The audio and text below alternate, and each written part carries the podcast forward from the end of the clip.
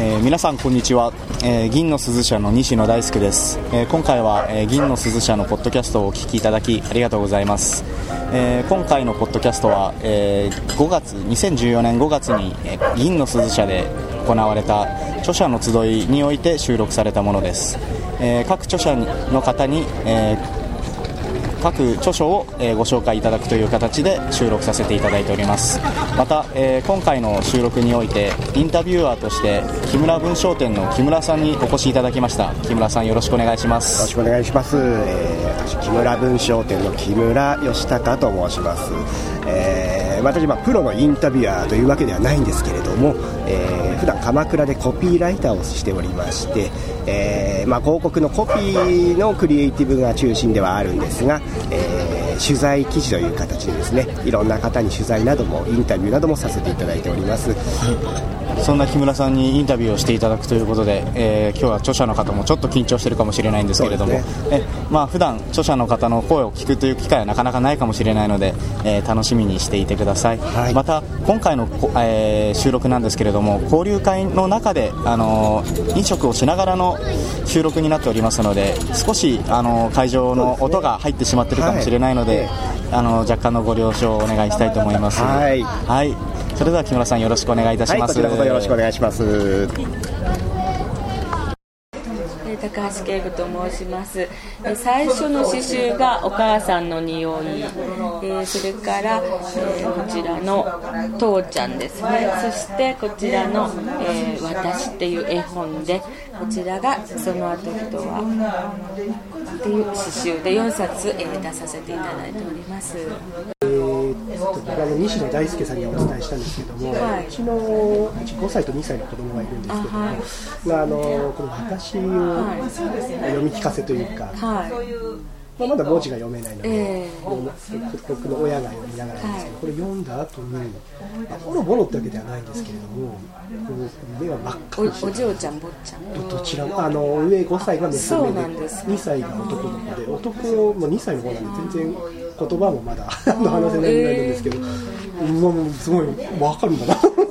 びっくりして。そうですか。そうなんですまあ、上の子もなんですけど、えー、その下の子は本当に、えー、特にどれですか？なんかあのお父さんとお母さんがっていうのとその次のページのあたりと最後のあの星の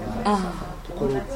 まあ、全全体的ではあったとは思うんですけどもそこ喧嘩なんかなさるんですか？なるべくしないようにしてるつもりではあるんですけどそうは言ってない。ところだと思うんですけども。とかやっぱその最初の方のこう寂しそうなこの女の子のところとかで、例えばなんであの先生で言えないのとか、えー、まあ、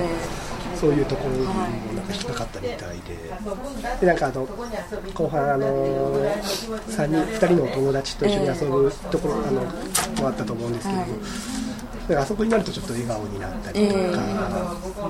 ー、喜怒哀楽じゃないですけどすごいなんかどこを読んでも何らかの感情を発してたので、すごいなと思って、ちょっと僕も感動した次第なんですけど、自分の中ではもう本当にそのまんまなんですよね。そうなんですよね。はい。で、えー、まあこの4冊それぞれでも構いませんし、えー、全然通してでも構わないんですけど、はい、どういった思いで、えー、どういったお考えで、これらの書籍を書かれているかといったあたり伺えればと思うんですが。そうですね。あの最初のお母さんの匂いは、まあ、あの母が私小学校の時に亡くなってますので、まあ、あの母のことを書いておくというかあの人ってこう自分がこうもう死んじゃうとこの心の中っていうのはあの消えちゃいますよね。どこかにあの残しておかないと心の中っていうのはやっぱり肉体とともにあのなくなっていくものなのであのそれはまあ私個人のことっていうんじゃなくて普遍的なねあのお母さんっていうものがどんなだったか私のお母さんはこんなだったよこんな関わりをした。のよみたいなことをやっぱりあの子どもたちにもあのなんていうか読んでいただきたいというか、まあ、それであのあ自分もそうだそうだなっていうような共感する部分があれば嬉しいなみたいな形でそれはあの亡くなった母に対する思いもさることながら母をあのどういうふうに捉えて子供っていうのはどういうふうに捉えていたかっていうことをやっぱり残しておいた方がいいかなっていう思いでやっぱ書いたような気がします。だからこの中の「参観日」っていう詩はあの新人賞いただいたん。ですがやっぱり小学校4年生の時の参観日ではあるん。ですがもう何十年も経ってからできた作品なのであ自分の中ではそこでも時間が止まってたん。だなっていうか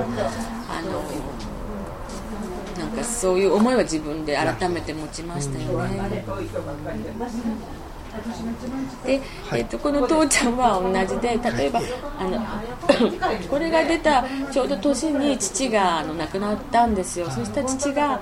あのこれを棺に入れてくれと。あの田舎が松山愛媛の松山なんですけど妹が、まあ、あの父を見とってくれたんですがあのお父さんがあの自分の棺にこれを入れてくれって言って亡くなったのよっていうのを聞きました、はい、それでああのその時にあこれが出た時、まあ、もちろん父に見せたんですがあの自分のは書かなくていいからって言って父は言ったんですよ。お母さんのは書いて自分のことは書かなくていいぞみたいなことを言って死んだんですけど私は娘としてあこれはあ書いてほしいのかな。こう父親の照れというか、うん、そんなことをやっぱり娘だから思ってあじゃああのちょうどねこれあの三越幸男賞をいただいたんですけどその時のパーティーでもあのめあのちょっとスピーチで言わせていただいたんだけどちょうど父があの愛媛のその県立病院の救命センターに入院してた時に父は短歌をやってたんですよ。荒らぎであのまあ下手ですけどねあの短歌を書いてたのでそれ父からこう短歌が来るんですよはがきででそれで私が今度は父のことを書いた詩を短いはがきはがきに収まるぐらいのはがきでこう行ったり来たり行ったり来たりしてて亡くなるまで。でそれであの父はあの、まあ、大学ノートで何冊か短歌を残して死んだのであのその後歌集を出して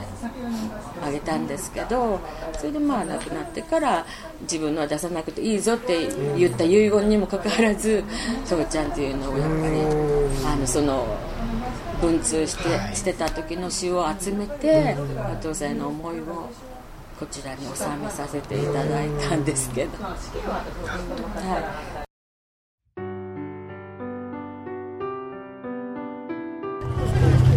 今回のポッドキャストはいかがだったでしょうか、えー、著者の声を聞くという、えー、機会はあまりないかもしれなかったのですけれども皆様お楽しみいただけたでしょうか、えー、インタビューをしてくださった木村さんいかがだったでしょうか？はい今回ですね、えー、たくさんの著者の方にお話を伺って、え、それぞれの本を書かれた時の思いですとかどういったこう読者の方に読んでもらいたいですとかそういういろんなお話を伺えて大変楽しい時間を過ごさせていただきました。またそれぞれの本に対するこう興味ですとか魅力もすごく感じられて改めてそれぞれの本を読んでみたいなと思いました。はいありがとうございます、えー、今回はインタビュアーとして木村文商店の木村さんにご協力いただきました。木村さんどうもありがとうございました。どうもありがとうございました。それでは皆さんまた次回もお耳にかかりましょう。さようなら